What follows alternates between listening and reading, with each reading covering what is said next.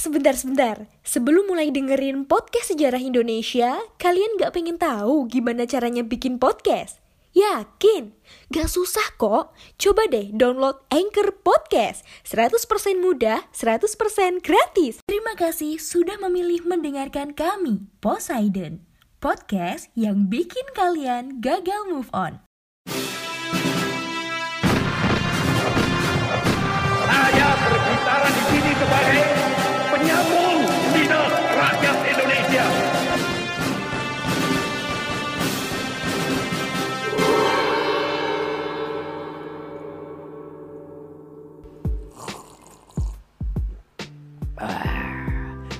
Halo Sobat Poseidon, kita ketemu lagi di History for Life. Masih bersama saya Saifuddin Alif.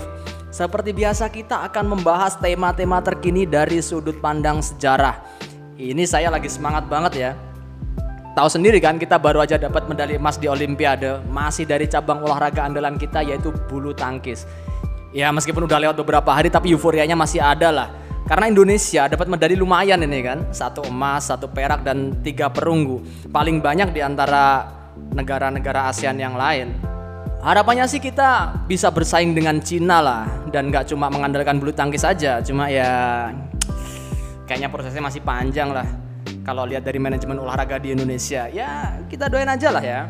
Dan kali ini karena masih dalam suasana euforia Olimpiade, kita akan bahas Olimpiade dari sudut pandang sejarah. Olimpiade adalah ajang olahraga internasional 4 tahunan yang mempertandingkan cabang-cabang olahraga musim panas dan musim dingin. Yang dalam sejarahnya sebenarnya gelaran ini berasal dari satu ritus keagamaan dan atletik di Yunani kuno jadi di Yunani kuno itu ada event keagamaan dan atletik yang diadakan setiap empat tahun di kuil Dewa Zeus di Olimpia Yunani. Um, tahun yang paling banyak disepakati sebagai awal Olimpiade adalah tahun 776 sebelum Masehi. Kompetisi ini diikuti oleh perwakilan dari beberapa negara kota dan kerajaan Yunani kuno, kayak Sparta, terus Athena, terus ada Korintia dan negara-negara kota yang lain. Kemudian event ini menampilkan olahraga atletik sebagai kompetisi olahraga utama. Atletik itu ya kayak melompat, lompat jauh, terus lempar cakram, terus ada lempar lembing, ada lomba lari, dan juga olahraga perang kayak gulat, terus pankration. Pankration tuh nggak tahu ini pankration atau pankration ya saya bacanya pakai pronunciation Indonesia aja ya. Pankration ini kayak uh, apa?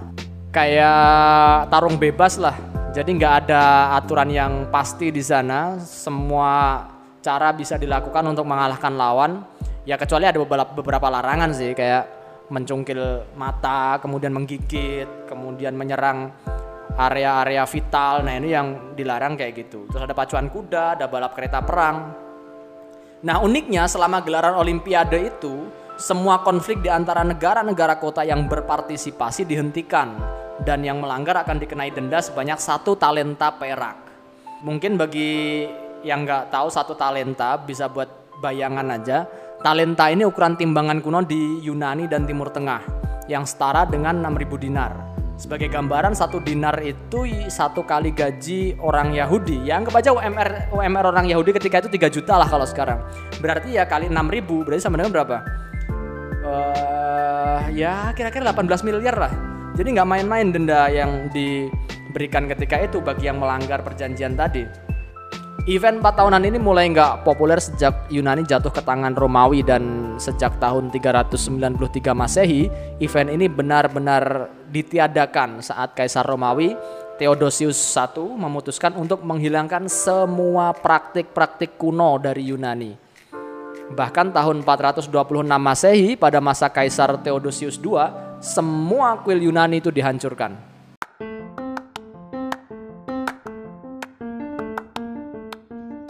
Halo Sobat Poseidon, kalian pasti sudah tidak asing lagi dengan Anchor. Yap, aplikasi penyedia jasa untuk para podcaster pemula dan juga pro.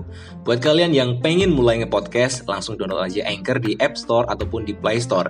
Di sana, kalian bisa nge-podcast dengan banyak banget pilihan background musik. Setelah itu, kalian bisa mempromosikan podcast kalian ke mana pun. Secara otomatis, nanti akan di-sharekan oleh Anchor sendiri. So, tunggu apa lagi? Cus, nge-podcast bareng Anchor. Kemudian Olimpiade ini dihidupkan lagi oleh seorang bangsawan Prancis bernama Pierre Freddy Baron de Coubertin pada tahun 1896. Dalam kongres tahun 1894 atau dua tahun sebelumnya itu diputuskan bahwa Olimpiade ini dikelola oleh Komite Olimpiade Internasional atau IOC International Olympic Committee yang Yunani dipilih sebagai uh, tuan rumah Olimpiade modern pertama pada 1896 tepatnya di kota Athena. Selanjutnya sejak tahun 1896 sampai hari ini Olimpiade rutin diadakan 4 tahun sekali. Olimpiade musim panas itu selalu digelar kecuali tahun-tahun di masa Perang Dunia yang kedua edisi khusus untuk olahraga musim dingin atau Olimpiade musim dingin itu mulai diadakan pada tahun 1924. Awalnya Olimpiade musim dingin ini diadakan pada tahun yang sama dengan Olimpiade musim panas. Cuma sejak tahun 1994 Olimpiade musim dingin itu diadakan setiap empat tahun sekali. Jeda dua tahun dari Olimpiade musim panas. Jadi Olimpiade musim dingin ini diadakan atau digelar khusus buat cabang-cabang olahraga es dan salju kayak ice skating, terus ski, terus ice hockey dan yang lain-lain. Selain Olimpiade musim dingin, IOC juga mengembangkan Paralimpik, yaitu Olimpiade untuk orang-orang yang berkebutuhan khusus baik fisik, mental maupun sensoral. Dan juga ada Olimpiade remaja yang diperuntukkan bagi remaja 14 sampai 18 tahun. Nah, Olimpiade yang dikenal di Indonesia dan yang digelar tahun ini di Tokyo adalah Olimpiade musim panas. Indonesia sendiri berpartisipasi di Olimpiade musim panas ini sejak 1952 yang ketika itu digelar di Helsinki, Finland. Nah, sekarang kita masuk ke kontroversi yang agak ngeri-ngeri sedap kan. Jadi IOC, Komite Olimpiade tadi itu sering banget dikritik dan dicap sebagai organisasi yang keras kepala dengan para pemimpin yang penuh dengan kontroversi kayak Avery Brandage dan juga Juan Anthony Samarang adalah dua presiden IOC yang paling kontroversial.